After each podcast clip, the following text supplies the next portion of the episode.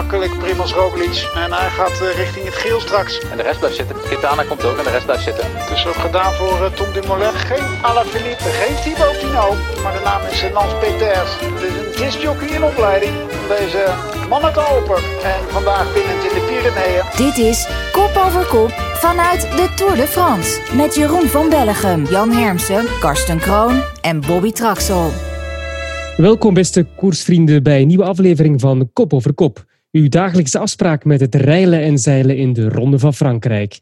Vandaag alweer geen Sander Valentijn. De Watmeister is momenteel de bloemetjes aan het buiten zetten. We hopen dat het voor hem een vruchtbare avond wordt, anders is zijn afwezigheid niet gerechtvaardigd. Wie er wel is, zijn onze tourcommentatoren Jan Hermsen en eh, Bobby Traxel, naast de ornitholoog Karsten Kroon. Karsten, veel vreemde vogels gezien vandaag tijdens de etappe? Ik heb geen één vogel gezien. Geen één vogel? Nee, ik vond het wat dat betreft een teleurstellende dag, Jeroen. Oei, dat is spijtig. Jan, jij bent een eh, verslaggever die wel vaak let hè, op eh, de fauna en flora. Ja, ik kijk altijd alleen bij de, in de Pyreneeën kijk ik eigenlijk alleen of er beren zijn. En die zie ik al uh, jaren niet aan. Dus die hoop ik nog een keer. Ik hoop nog een keer een beer te zien in de Pyreneeën. Ze schijnen er twee rond te lopen, maar uh, het was vandaag niet de dag van de beren. Oké. Okay. Beren op de weg trouwens. Ik had gehoopt op een uh, leuk dierenverhaal, maar die komt er dus vandaag niet. Bobby, we moeten blijkbaar wat snel voortdoen vandaag, want jij hebt nog andere plichtplegingen, heb ik gehoord. Nou ja, ik zie een hoop beren op de weg, een hoop stervende vogels gezien. Ten, ten tegenstelling tot mijn collega's. Maar uh, nou ja, ach ja, nou ja, laten we beginnen. Oké, okay, vandaag bespreken we dus etappe 8 in de Tour met een focus op de sleutelmomenten. En het zijn er wel nog wat. We ontdekken ook wie de prijsvraag heeft gewonnen als Hugo Hoel al binnen is. En we kijken uit naar dag 9. En dat is dag 2 in de Pyreneeën. Maar eerst dus een nabeschouwing van etappe 8. En die rit brengt de renners van de Caser-sur-Garonne naar Loudonvielle. 141 kilometer, de kortste rit in lijn van deze Tour. Maar wel de eerste en zwaarste taak in de Pyreneeën, met twee kools van eerste categorie en eentje van buitencategorie. De laatste horde die de renners moeten nemen is de bekende Persourde, de slotkilometers die verlopen in dalende lijn. En voor we de ritten van de dag bespreken, toch wat opvallend babynieuws. Het is de tijd van het jaar, is het niet, Karsten? Want na een slechte waaierdag op de fiets richting Lavore kon Richie Ports toch nog gelukkig wakker worden. Want hij is papa geworden van een dochter. Proficiat Richie. Al geeft hij wel toe dat het mentaal zwaar is om niet bij de geboorte van je kind te zijn. Karsten, ik zelf kan dat niet begrijpen, maar jij bent extrender. Misschien kun je dat wel begrijpen. De geboorte van je kind missen wanneer je aan het koersen bent. Ja, nou ja, toen, ik, uh, toen ik koerste, toen ja, had ik dat ook wel kunnen doen, denk ik. Als ik in de Tour zat, dat ik daar toch wel over twijfelde of ik wel of niet naar huis zou gaan. En nu, uh, nu ik een stuk meer afstand heb genomen van die wereld, nu vind ik het echt werkelijk waar onbegrijpelijk. Ik begrijp er echt helemaal niks van. Ik vind, het, vind het heel verdrietig. Ik denk dat zo'n vrouw hem dat zijn leven lang kwalijk zal nemen. En zal je daar zelf planning natuurlijk, hè? Ik bedoel, hij is, het kind zou natuurlijk in september geboren worden en toen zou de toer niet gereden zeker, worden. Zeker, ja, dat absoluut. Wel, uh, ja. Dat, was, dat was een fantastische planning, klopt. Ja, normaal gezien. Zonder corona. Ja. ja, Bobby, jij bent natuurlijk ook uh, render geweest. Jij hebt toen ook uh, twee kinderen gekregen. Kan jij het ergens begrijpen dat je de koers op dat moment toch wat voorrang geeft? Nou ja, ik, ik niet. Ik, uh, ik vind echt dat uh, dat, dat uh, twee mooiste momenten, of onder andere twee van mijn mooiste momenten in mijn leven zijn geweest. Dus ik kan het inderdaad niet begrijpen. Maar aan de andere kant ook, ja, Richie Poort is binnen die ploeg voor de Tour de France. Ja, dat is de reden waarom ze hem hebben aangenomen. Dat is de reden waarom ze hem veel betalen. Um, dus ja, ik snap aan de andere kant de ploeg ook.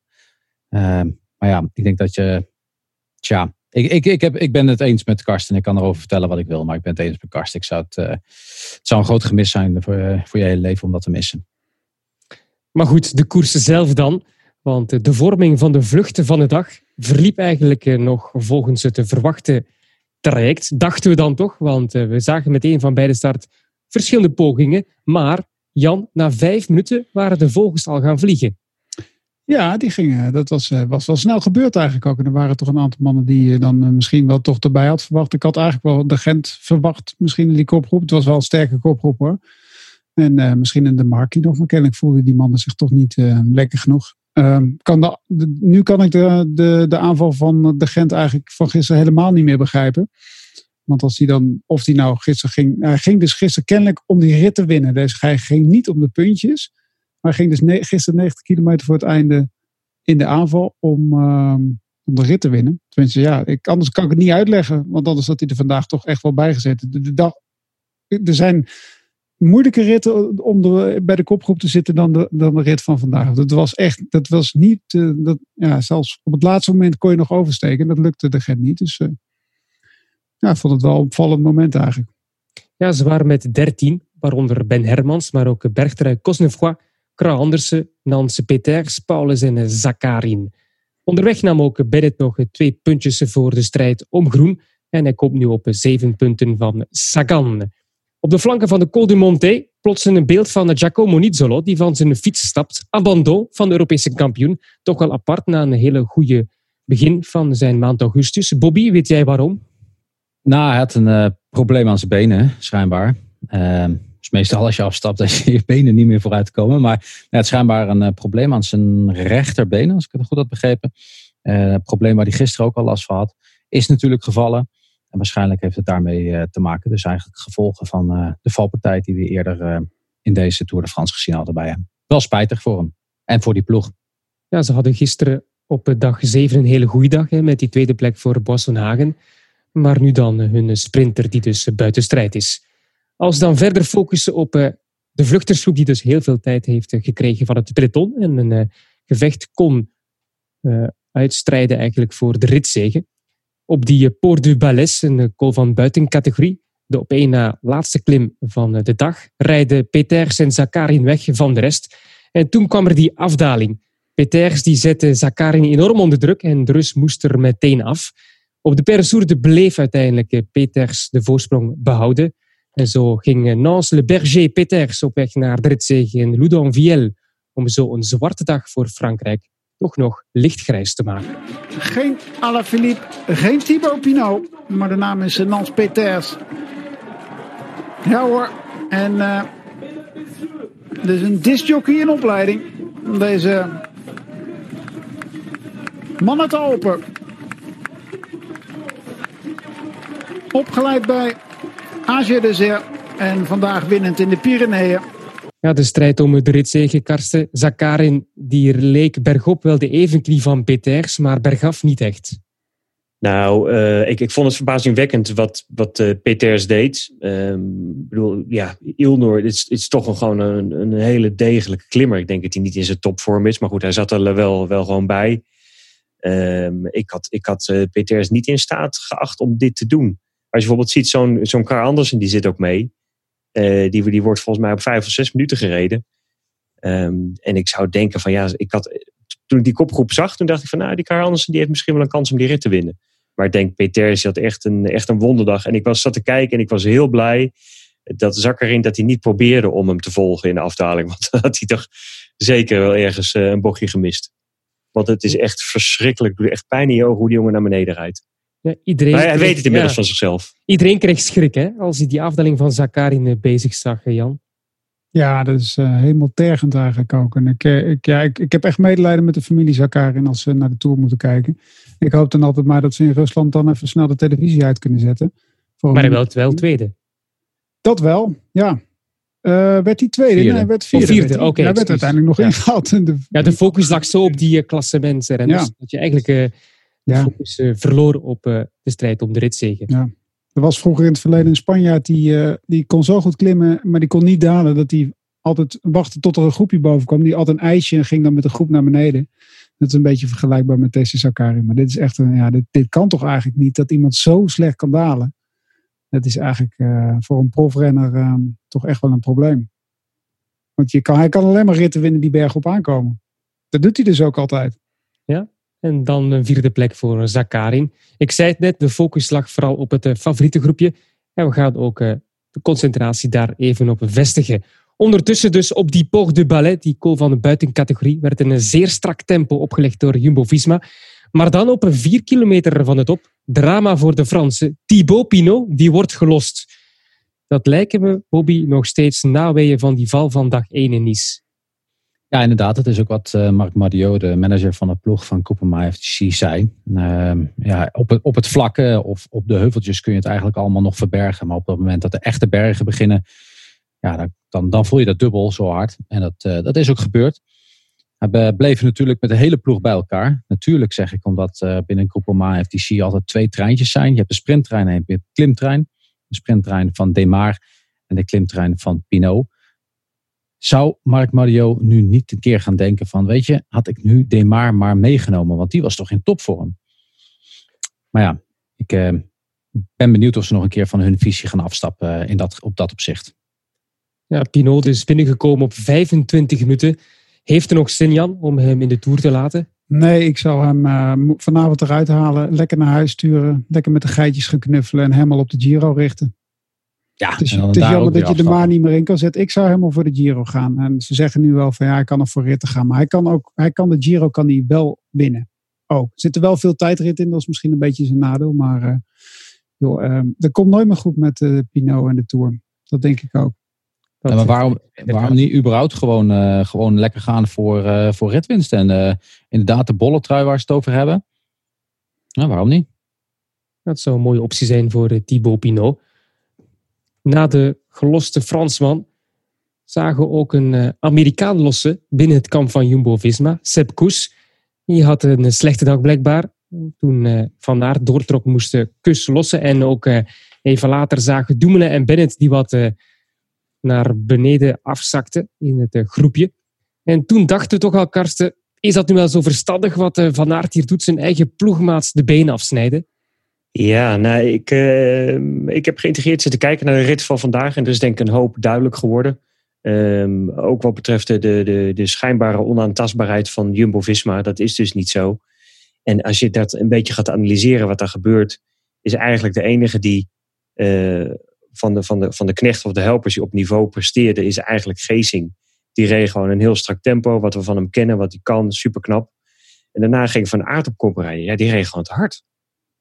En Koes, die was gewoon uh, heel erg slecht. Ik zou bijna denken dat hij ziek is. Gisteren gevallen, hè, Koes? Ja, dus de, dat is echt... Uh, poeh, die moest er snel af. Um, en daarna zag je, zag je op een gegeven moment Dumoulin op kop gaan rijden. Ik dacht, wat doet hij nou? En daarvoor zagen we hem eigenlijk afzakken naar de, naar de ploegleiderswagen. Um, dus ik denk dat Tom ook gewoon niet goed was. En Bennett, die heeft ook een halve trap op kop gereden. Dus het, het ja, het, het, het, uh, het, het wankelde vandaag bij Jumbo-Visma. Ja, als we dan inderdaad wat vooruit kijken. We gingen naar de Persoede, eerst een afdaling en vervolgens terugklimmen. Dat begon eigenlijk die klim, Jan, met de Dumoulin die zich op kop zette van het favoriete groepje. Ik opende even mijn Twitter en ik zag de feed helemaal losgaan met Nederlanders die het daar niet mee eens waren. Hoe ging jij daarmee om?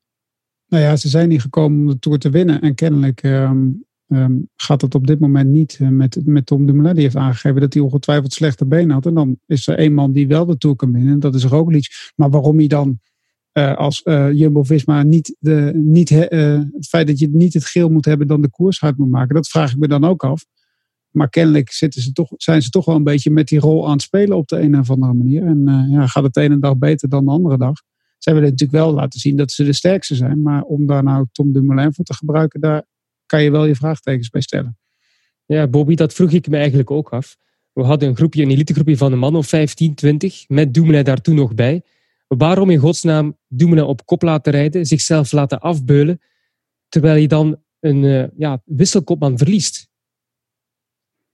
Je moet eventjes teruggaan naar de, naar, de, naar de vorige beklimming, de beklimming daarvoor. Dus dan heb je eigenlijk Roglic, uh, die in het wiel zit van uh, Dumoulin, uh, Bennett en op kop dus Wout van Aert.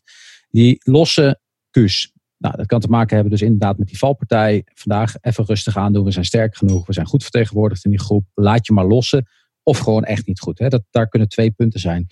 Maar Wout van Aert reed daar zo verschrikkelijk snel. Dat eerst Bennett achter in de groep kwam te hangen. Die helemaal kapot was waarschijnlijk, blijkbaar. Ik dacht dat het misschien nog een tactiek was, zoals ze dat eigenlijk ook deden in uh, de Dauphiné en uh, Delin, om wat van achter te zeggen. En op het moment dat ze iets zien, dat ze dat kunnen aangeven van hé, hey, die is niet goed of die is niet goed. Um, dan op een gegeven moment zie je achter de rug van Wout van Aert eventjes Tom Dumoulin opzij sturen en in zijn communicatie praten. Op dat moment geeft hij aan de ploeg aan van ik ben niet goed. Ik ga zo meteen rijden. Nou, komen we boven, gaan we naar beneden en dan beginnen we aan die eh, laatste beklimming. En gelijk Wout van Aert aan kant en Dumoulin op kop. Dumoulin die rijdt dan ten eerste Bennett eraf. Hij dacht dat hij slechter was dan Bennett en daarom had hij eigenlijk waarschijnlijk gevraagd: mag ik eerst op kop rijden? Maar ik vond Dumoulin gewoon niet zo slecht.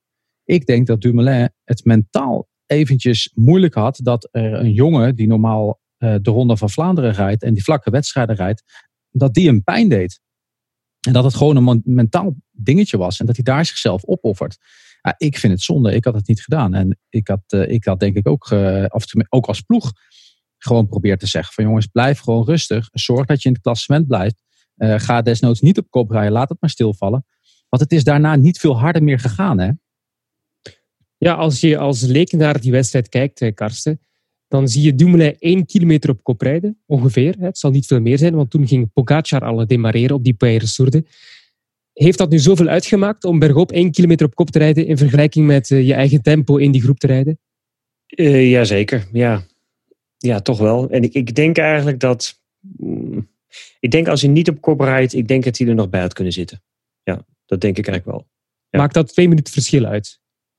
nou ja, als je op een gegeven moment gelost wordt, dan word je gelost en dan gaat het helemaal in je kop zitten. En dan, uh, ik denk dat hij zich gewoon niet, uh, ja, ik denk dat hij echt ook dat hij een mentale mindere dag had. En als hij gewoon in het wiel had vastgebeten, dat hij erbij had gezeten. Ik denk het wel. Ik denk dat Bobby gelijk heeft. En ik kan me ook voorstellen dat het gewoon, die jongen heeft de Giro gewonnen. Hè? En dan gaat ineens een oude, zo'n oud veldrijder, een gas van 83 kilo, die gaat daar, uh, die gaat als hard op kop rijden dat hij bijna moet lossen. Ja, dat is, dat is natuurlijk best wel uh, een vervelend moment. Dus ja. het is niet zo dat het voor jou in de breedte een verkeerde zet was van Jumbo-Visma om die wedstrijd in de handen te nemen. Want dat hoefde eigenlijk niet, hè? Als hij dan nee, een minder dag had. Nee, ja. nee, maar Wout, van Aert, Wout van Aert rijdt gewoon veel te hard. En dat, dat was daar ook nog helemaal niet nodig. Ze kwamen daarboven. Er was niks meer voor het klassement uh, te doen. Hè, voor de renners die ervoor reden. Als hij met 5 km per uur minder hard omhoog was gereden, was nog iedereen in zijn wiel blijven zitten. Maar goed, iemand wilde oortjes. Je kunt toch aangeven, Wout, vijf kilometer minder op, punt. Ja, maar uh, dat, dat doe je als renner ook niet al te veel hoor. En natuurlijk, Roglic, die zat maar perfect. Hè? Had nergens geen probleem. En als renner wil je ook niet aangeven van, poef, Wout, doe eens even rustig. Je rijdt ons hier helemaal naar de kloten. Dat wil je eigenlijk als klimmer zeker niet. Zoals Karsten het ook zegt tegen zo'n crosser. Gaan zeggen van, jongen, je rijdt veel te hard eh, op, op mijn terrein. Dus ja, ik denk dat daar ook een klein beetje het eergevoel bij kwam van de andere mannen. Uh, het gevoel dat daarmee dat je dan slecht bent, maar je bent absoluut niet slecht. Ik had gehoopt, en ik heb dat ook tijdens de televisieuitzending gezegd. Uh, ik had gehoopt van, oh, ik hoop dat Dumoulin eraan blijft zitten. Want als ze vanavond de televisie terugkijken. En op het moment dat Dumoulin op kop rijdt, rijdt hij er ook gewoon nog vijf, zes man af. Hè? Dan had, ik, had je als ploegleider nog kunnen zeggen: van, Tom, slecht, kijk nu eens eventjes wat je doet. Je rijdt hier gewoon zes man eraf. En dan, dan proberen die knik te geven: van jij bent niet slecht. Het is gewoon Wout die zo fantastisch goed is op dit moment. En dat is gewoon een gemiste kans. Want ja, ook voor hun, je hoopt natuurlijk zo lang mogelijk met twee man in het klassement te staan. Er kan elke dag iets gebeuren. Je kunt het elke dag nodig hebben. Dus ja, het is gewoon een, uh, ja, is gewoon echt, echt stikzonde voor, uh, voor Tom en uh, Jumbo-Visma en het Nederlands wielrennen. Een beetje bij, bij de ontwikkeling van, de, van een ploeg als klassementsploeg. We zagen het vorig jaar ook met de Plus, die natuurlijk echt veel te hard af en toe naar boven reed inderdaad. Dat, uh, dat uh, Kruiswijk af en toe echt moest zeggen van jongen, even rustig aan. Dat, dat het ook een soort ja, um, bewijsdrang. Ja, bewijs van we zijn goed. Een soort uh, jeugdige, jeugdige enthousiasme is. Wat je als ploeg natuurlijk ook wel een beetje moet proberen te temperen af en toe. Wat Ineos natuurlijk gewoon de laatste jaren tot in de perfectie wel heeft uitgevoerd. Dat je daar als ploeg misschien ja. nog niet helemaal klaar voor bent hè, om, uh, om die grote ronde te winnen. Ja, maar kijk, uh, we kunnen nog honderdduizend keer zeggen, maar Wout van Aert is gewoon op dit moment super goed. En, en hoeveel moraal moet er geven, man? Hij rijdt gewoon, uh, weet ik voor hoeveel klimmers eraf. Hmm. Ja, zeg gewoon tegen een Wout, niet meer dan 400 watt. Punt. Ja, zo, maar dat is, dat is eigenlijk de tactiek maar, wat maar dan, ben je team, doet, hè? dan ben je team Ineos inderdaad. Precies. Ja, ja okay, zo win je wel grote, grote rondes hebben die de afgelopen ja. tien jaar gewonnen. Ja, ja, nee, tuurlijk. Voilà. We, zijn ook een, we zijn het ook mee eens. Hè? Dat, dat is ook wat er had gezegd moeten worden. Alleen, ja, het is net wat ik... Ja, kijk, Karsten, wij we hebben ook gekoerst. Nee, je weet ook dat er soms dingen in de koers gebeuren. Uh, ook binnen de ploeg. Dat er wat tactische spelletjes zijn. Hè? Roglic die daar eigenlijk nog heel makkelijk zat. Uh, zowel ja, eigenlijk altijd eigenlijk makkelijker uitzag. Ja, eventjes het verschil maken van ja, uh, Roglic en iedereen speelt toch een beetje Dumoulin. En ik, ik, had ook, ik zei het ook van ja, hey, als Dumoulin zo blijft ontwikkelen, dan kan hij echt nog kans maken om vanuit um, underdog-rol de Tour de France te gaan ja, winnen. Nou ja, het, het, is, het is wel duidelijk dat. Um, het is wel duidelijk wie de kopman nu is bij die ploeg. Punt. Precies. Dus er is nu enig kopman. En uh, hij voelt natuurlijk ook wel, prima, zo goed ze ook met elkaar op kunnen schieten. Het, het blijft een Nederlandse ploeg. Dus als het uiteindelijk uh, ik net zoveel kans heb als Tom, dan gaan ze toch, toch, toch voor Dumoulin kiezen. Ja. Denk ik. En die heeft gewoon een keer geroepen, zo uh, op twee kilometer uh, van de top. Heeft hij gewoon nog eens een keer tegen Wout geroepen van ietsje harder. Op het moment dat ze eigenlijk door de communicatie doorgaven van ik ben slecht, blijven rijden. Hmm. Ja, en dan, dan draai je gewoon de nek om van je ploegmaat. Maar ja, dat is wel in de strijd van kopmanschap. Wat we altijd, waar we het hele jaar toch al over hebben. Het Maar kan, hè? Het kan. Ik denk Ja, het niet, Bobby, maar het, het kan. Ik heb gekke, Ah, dingen man. meegemaakt. Dumoulin ja, staat nu op twee minuten. Hè? Dat is een beetje de vraag. Ga je hem nu wel gebruiken in de terrein of ga je hem toch nog als een soort schouderkopman zien? Het is ook maar twee minuten, hè? Ja, we hebben toch gezien, Jan, dat er eigenlijk eh, chaos nu is. Doordat Jumbo-Visma niet zo sterk is als we hadden gedacht op die slotklim. Ook Ineos helemaal afwezig in eh, de breedte. Je kunt wel nog altijd Dumoulin gebruiken als een soort van wisselkoopman. Hè? Als hij bijvoorbeeld eh, zich steeds beter voelt in die tweede, derde week. Op eh, slotklimmen laten demareren en laat de rest maar reageren. Hij staat nog altijd niet zo ver. En we hebben gezien, zoveel knechten zijn er niet. Hè? Ook bij die andere ploegen. Inderdaad, en welke ploeg is wel sterk genoeg in de breedte om in een echte bergetappe die koers te controleren? Ik, eh, ik, ik zie zo geen ploeg die dat kan. Dus het, ik denk dat, dat we een hele mooie tour gaan krijgen.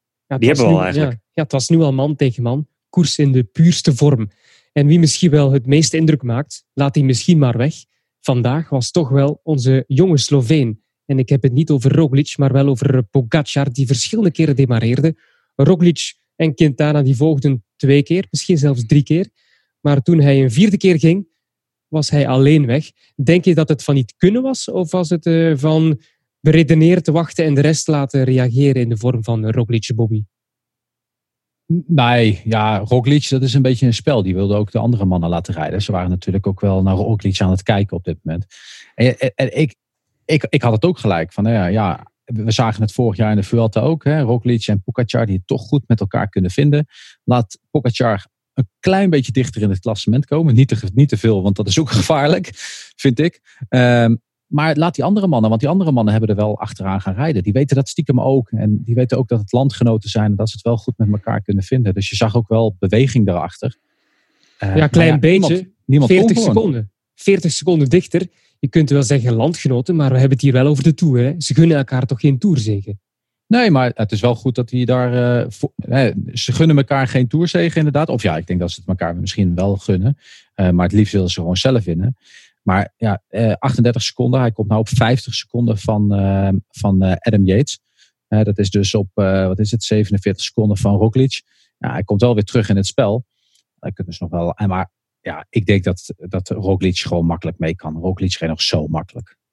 Is het dan verstandig wat hij heeft gedaan? Pogacar 40 seconden gegeven, Karsten. Is het een beetje vergelijkbaar met, eh, ik zeg nu de Giro van vorig jaar. We hebben die samen becommentarieerd. Carapaz weg laten rijden.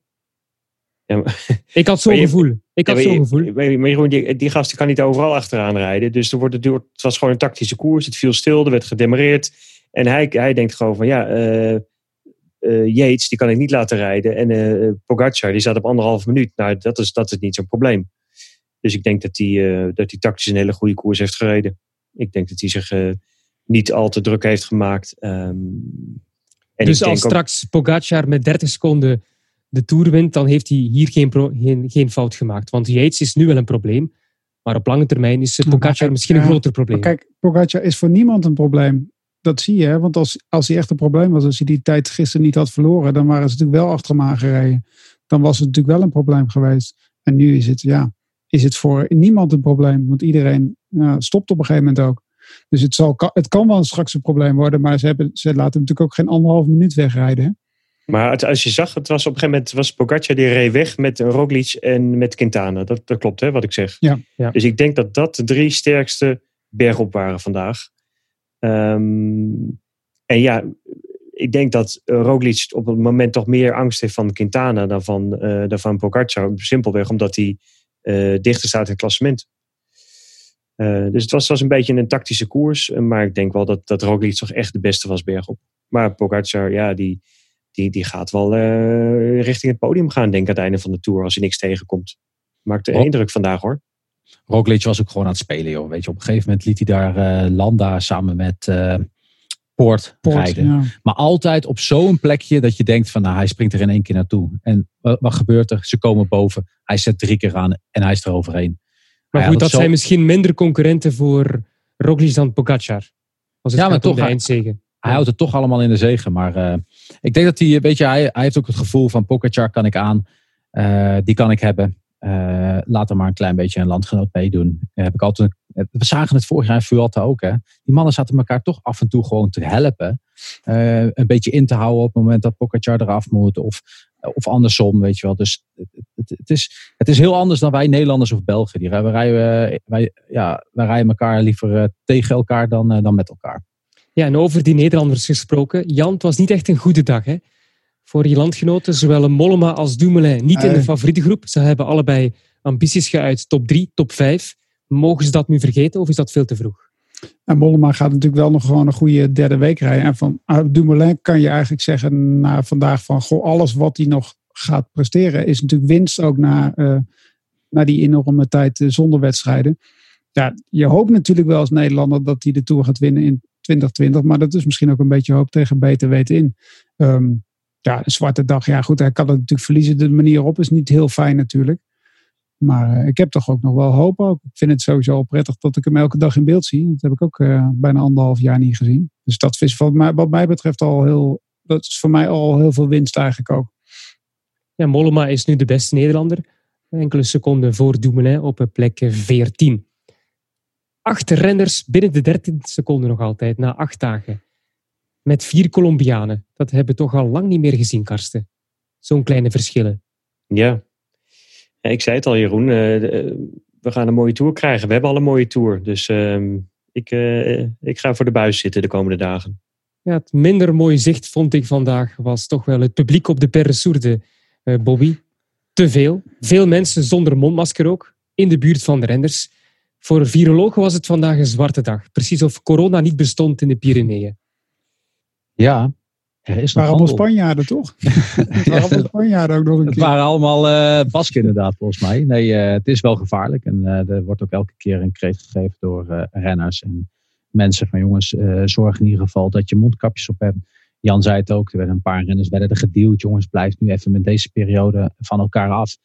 Want ja, ja maandag gaan we weer een coronatest doen met z'n allen. Um, ja, ik, eh, laat, het, laat ik het zo zeggen. Laten we hopen dat we met z'n allen gewoon zo door kunnen blijven gaan. En uh, dat het publiek inderdaad iets verstandiger wordt. Ik snap ook, weet je wel, het publiek. En Karsten zegt het ook elke keer. En daar ben ik het helemaal mee eens. Van het feit van ja, het geeft, het geeft ook een gevoel van vrijheid. Een gevoel van plezier. weet je, misschien niet op het juiste moment op dit moment. Maar ik, ik snap ook wel dat je, dat je dan even alles aan de kant kan zetten. En geniet van hetgeen waar je eigenlijk van houdt. Dus ja, het is allemaal lastig. Ja, het, probleem is wel dat, ja, het probleem is dat je daardoor hetgeen je heel belangrijk vindt en waarvan je geniet wel in gevaar brengt. Ja, maar, maar Jeroen, die jongens die daar boven op die berg staan. Ik ben, ooit, ik ben vaak in de Pyreneeën geweest tijdens de tour. En die gasten die daar uh, aan het schreeuwen zijn, die hebben echt geen, uh, dat zijn, die hebben echt geen flauw benul. Die zijn echt om 12 uur zijn ze al uh, echt straalbezopen ook. En die, eh, die weten echt niet van beter. Ja, dat klinkt nu heel erg lullig hoor en heel cynisch. Maar uh, die mensen die daar staan, dat zijn niet echt uh, wielrenfans. Die in hun hart misschien wel. Maar als je echt wielrenfan bent, dan zit je nu gewoon voor de televisie. En ga je niet met, uh, met, met 25 bier in je mik renners de berg op duwen eigenlijk ook. Ik vind, het, ja, ik, ik, ja, ik vind het eigenlijk... Ik, de andere jaren vond ik het ook altijd op het randje altijd. Ook hoe ze renners duwen inderdaad. Maar ik vind het nu helemaal... zeker, ja ja, ik word het niet onpasselijk van, maar het komt, komt in de buurt ook. Ik word, echt een oude lul word ik zo langzamerhand. Jongen, jongen. Je hebt het zelf gezegd, hè? Ja. nou, ik, ik, ik denk eigenlijk dat ze van de, dat ze van de tourorganisatie hier ook wel van geschrokken zijn. Van, van die beelden. En dit, dit, dit kan gewoon echt niet. En ik denk eigenlijk dat ze de, de volgende bergetappes um, het gewoon of af gaan sluiten. Maar dat er gewoon nog minder mensen op die, uh, op die bergen toegelaten worden. En misschien wel een alcoholverbod. Ja, meer is de Basten, dus die heeft het ook wel gezien. Hè? Dus dan, uh, ja. dit, is uh, gewoon, dit is echt vraag om problemen. En we zagen tot die berg op aankomsten wel. Hè. Daar staat drie kilometer voor het einde. Er staan wel hekwerken inderdaad. Ja, je kan natuurlijk niet de hele Peressourde afsluiten. Maar je ziet dus waar de mensen gaan staan. Die gaan Ja, dus staan waar weet- geen hekken staan. Die weet willen niet achter inderdaad. hekken staan. ja, Zo slim zijn ze dan wel weer. Ja, ja. Dat hebben ze, die, die eh, tegenwoordigheid van geest hebben ze dan nog wel na 25 bier. Ja, Ja. hopelijk hebben ze ook eh, de bus met rust kunnen laten. In die bus was eh, Tim de Klerk ook aanwezig. Renner van de Koning Quickstep die ons deze week wat bijbrengt over zijn eh, ja, dagboek eigenlijk in de Tour. We gaan even luisteren naar zijn bijdrage. Vandaag eh hinkten we wat op, op twee gedachten. Ehm, we wilden aan de kant misschien wel proberen voor de rit te gaan voor, voor Julian, maar ehm, de ploeg heeft hier ook al serieus wat jasjes uitgedaan. Ehm gisteren ook nog dan eh, in de achtervolging, dus eh, ja, we wilden ook de, de ploeg wat sparen. En dan eh, ja, reed eigenlijk vrij vroeg een groep weg, waarin dat, Michael eigenlijk het gat wilde dichtrijden, maar dat hij zo ehm, dat ze de baan blokkeerden achter hem en zo was hij mee. Maar dat het uiteindelijk wel goed, goed was dat we manneke mee hadden. Maar ja, dan reden ze eigenlijk in het eerste deel van de koers totaal niet. En eigenlijk op het vlakke ging het altijd eh, heel op het gemak, maar bergop werd er toch wel eh, eh, steeds een redelijk, redelijk goed tempo gereden. Ehm, oh, sorry. Oei, even een eh, op de bus, maar geen probleem. Ehm, ja, en dan was het voor mij ehm, gewoon rijden tot aan de, de voet van de Port de Balès. En dat dan de groepetto kiezen. Die waren nog, allee, zijn nog een beetje aangedrongen dat er nog niet direct geen was. Maar eh, uiteindelijk eh, viel, het, het nog wel mee vandaag. Iedere dag proberen we ook te voorspellen wie de etappe gaat winnen. Dat was gisteren niet anders. En ik moet zeggen, we hebben het gisteren weer fantastisch gedaan. Eerst en vooral, Jan, jij hebt de Higita gespeeld. Wat op zich geen vreemde keuze is. Het is een klimmer, maar het is een klimmer die blijkbaar niet in een goede vorm verkeert. Hè? Want hij werd vandaag 28ste. Nou, dat is toch netjes, hè? Ja, Bobby die, die is eh, voor Mohoric gegaan. Die wil eh, met de dag wat dieper tegen de rode lantaarn komen. Want de Mohoric is vandaag 159ste geworden. Ik zou weer een halve punt hebben, omdat ik had voorspeld dat het een kopgroep was, jongen. En dan gaan we naar eh, Formelo.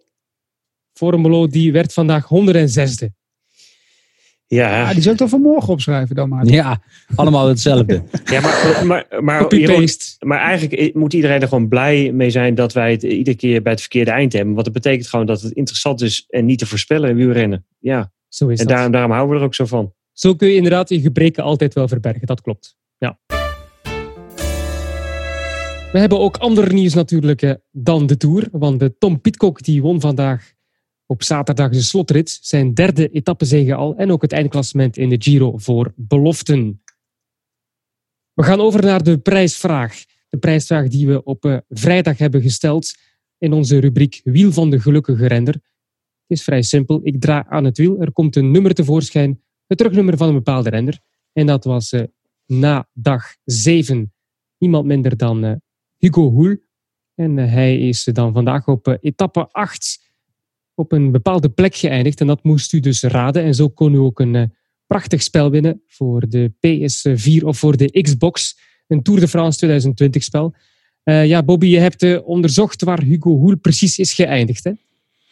Ja, inderdaad. Maar we moeten wel een beetje oppassen. Want hij is één plek geëindigd voor Tim de Klerk. Dus volgens mij is daar wel een beetje een Ja. soort van matchfixing aan de gang. Ik heb Dus- niet verteld over uitslagen van renders of over eh, voorspellingen. Maar ja, Hij luistert misschien naar de podcast. Hè? Dat zou ik ook doen als ik, eh, als ik zo'n eh, eervolle plek krijg als, eh, als Tim. Dus eh, Ik, ik denk dat alle renners van de peloton tegenwoordig naar kop over kop luisteren. Naar die, die waaieretappen.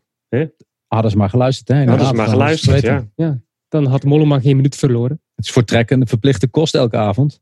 Maar eh, Hugo Ja, eindigt dus op de 127ste plek om jouw antwoord daarop te geven. Ja, Bobby, en ik moet zeggen, ik heb een eh, voltijdse job gekregen met het eh, uitzoeken van alle reacties en het eh, berekenen ook van eh, ja, daardoor de verschillen tussen de reacties om de juiste winnaar aan te prijzen. En ik denk dat ik het juist heb berekend.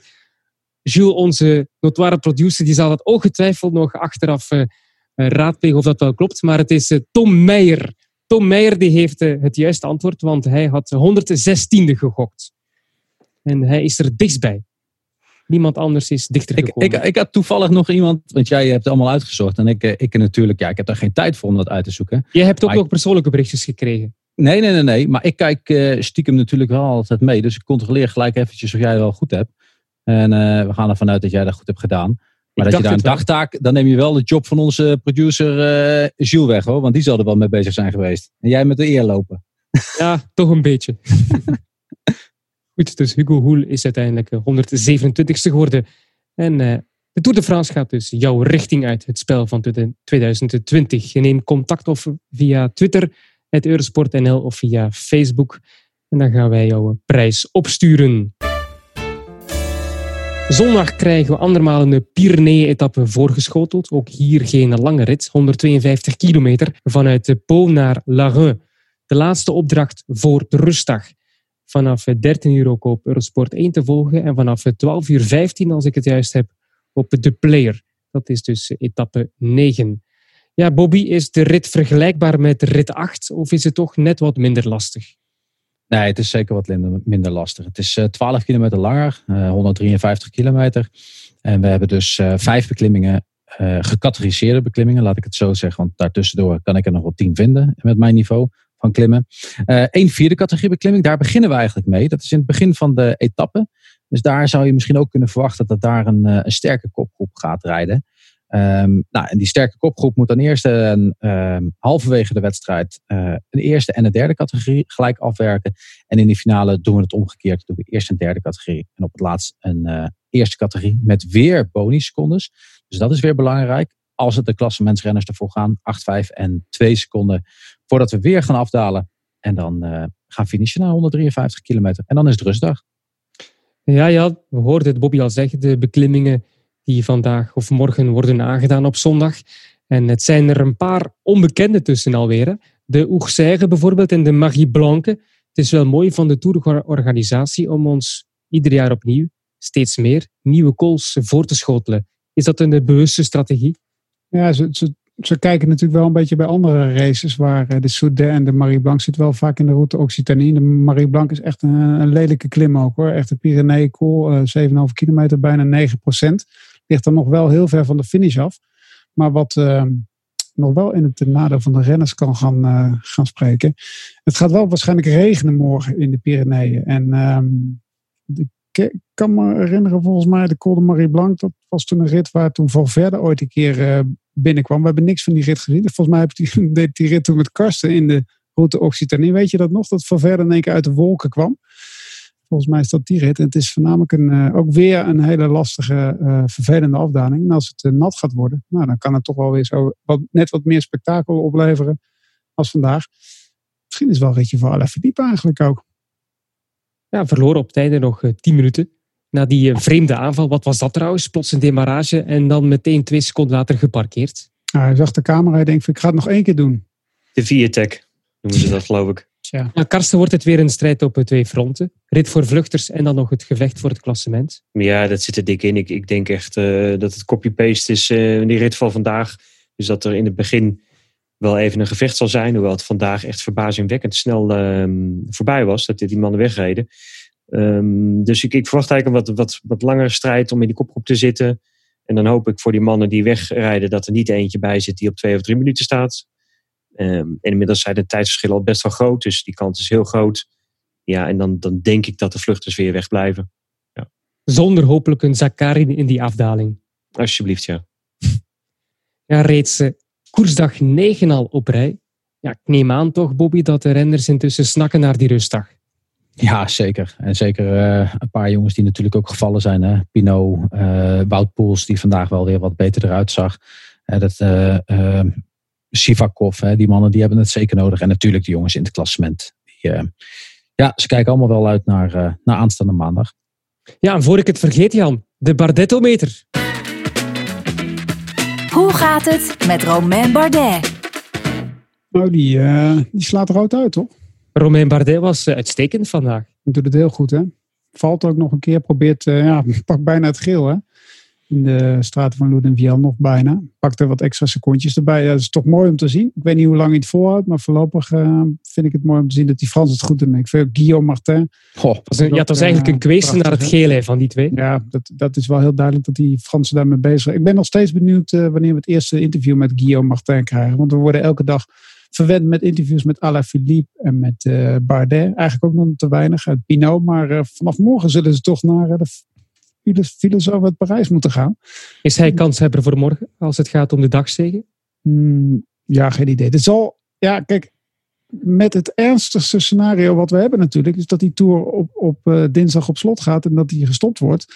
Denk ik dat je toch een risico mag nemen dat, uh, de, dat er toch de gele trui uh, op het spel spa staat voor morgen. Ehm, ik denk dat daar wel om gekoerst gaat worden. Die Fransen willen dat wel doen en ik denk toch ook dat Roglic misschien ja, maar, wel in het geel op die rustdag wel gaan zitten. Maar, als dat in het achterhoofd zit van Roglic, had hij dat toch vandaag gedaan. Morgen is toch veel minder de kans. Ja, kan. En als het gaat over morgen, over rit 9 is het intussen al. Hè? Wie zijn jullie kandidaten voor eh, de rituitslag, voor de overwinning? Moet ik gewoon copy-paste, copy beter gezegd, van eh, gisteren? Of hebben jullie toch een nieuwe naam uit de hoed weten te toveren? Ik, ik ga weer voor Formulo. Jij gaat weer voor Formulo, dat is ja. gemakkelijk. Jan? Ala Philippe. Ala Philippe. Formule Ala Philippe. En dan gaat Bobby met een hele verrassende naam komen. Jongens, jongens, jongens. Van Aert. Ja, nou, die zou oh. kunnen winnen. Hij zou vandaag gewoon, morgen gewoon uh, in de etappe de negende. Ja, vandaag rustig aangedaan. Vandaag rustig aangedaan. Nee, uh, ik, uh, ja, wat zou ik nou spelen? Ja, jongens, jongens. Het wordt echt wel lastig, omdat ik, het, is, het, het komt vanuit de kopgroep.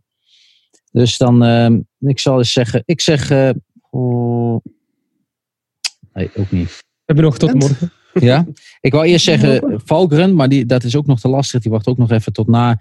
Um, ik denk dat uh, Kreuzinger of Possevivo.